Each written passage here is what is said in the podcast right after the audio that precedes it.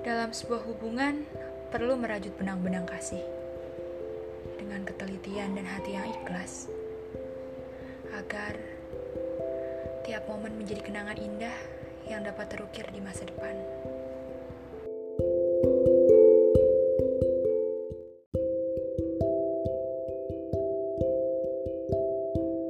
Dalam menjalin hubungan, perlu mencari posisi seimbang agar tidak ada pihak yang lebih merasa dominan.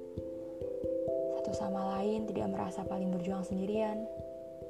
Tidak ada satupun yang merasa tertekan. Tidak ada yang merasa menjadi beban. Tidak ada yang saling menyerang untuk menjadi pemenang.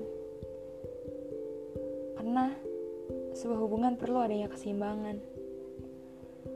Untuk melangkah bersama, beriringan, untuk melewati tantangan dan rintangan.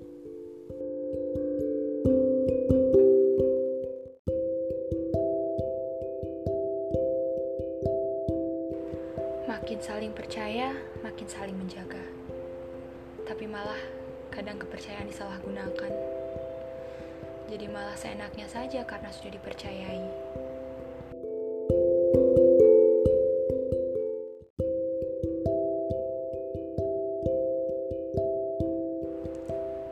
Setelah rasa percaya tumbuh, tinggal rasa khawatir yang mulai mekar.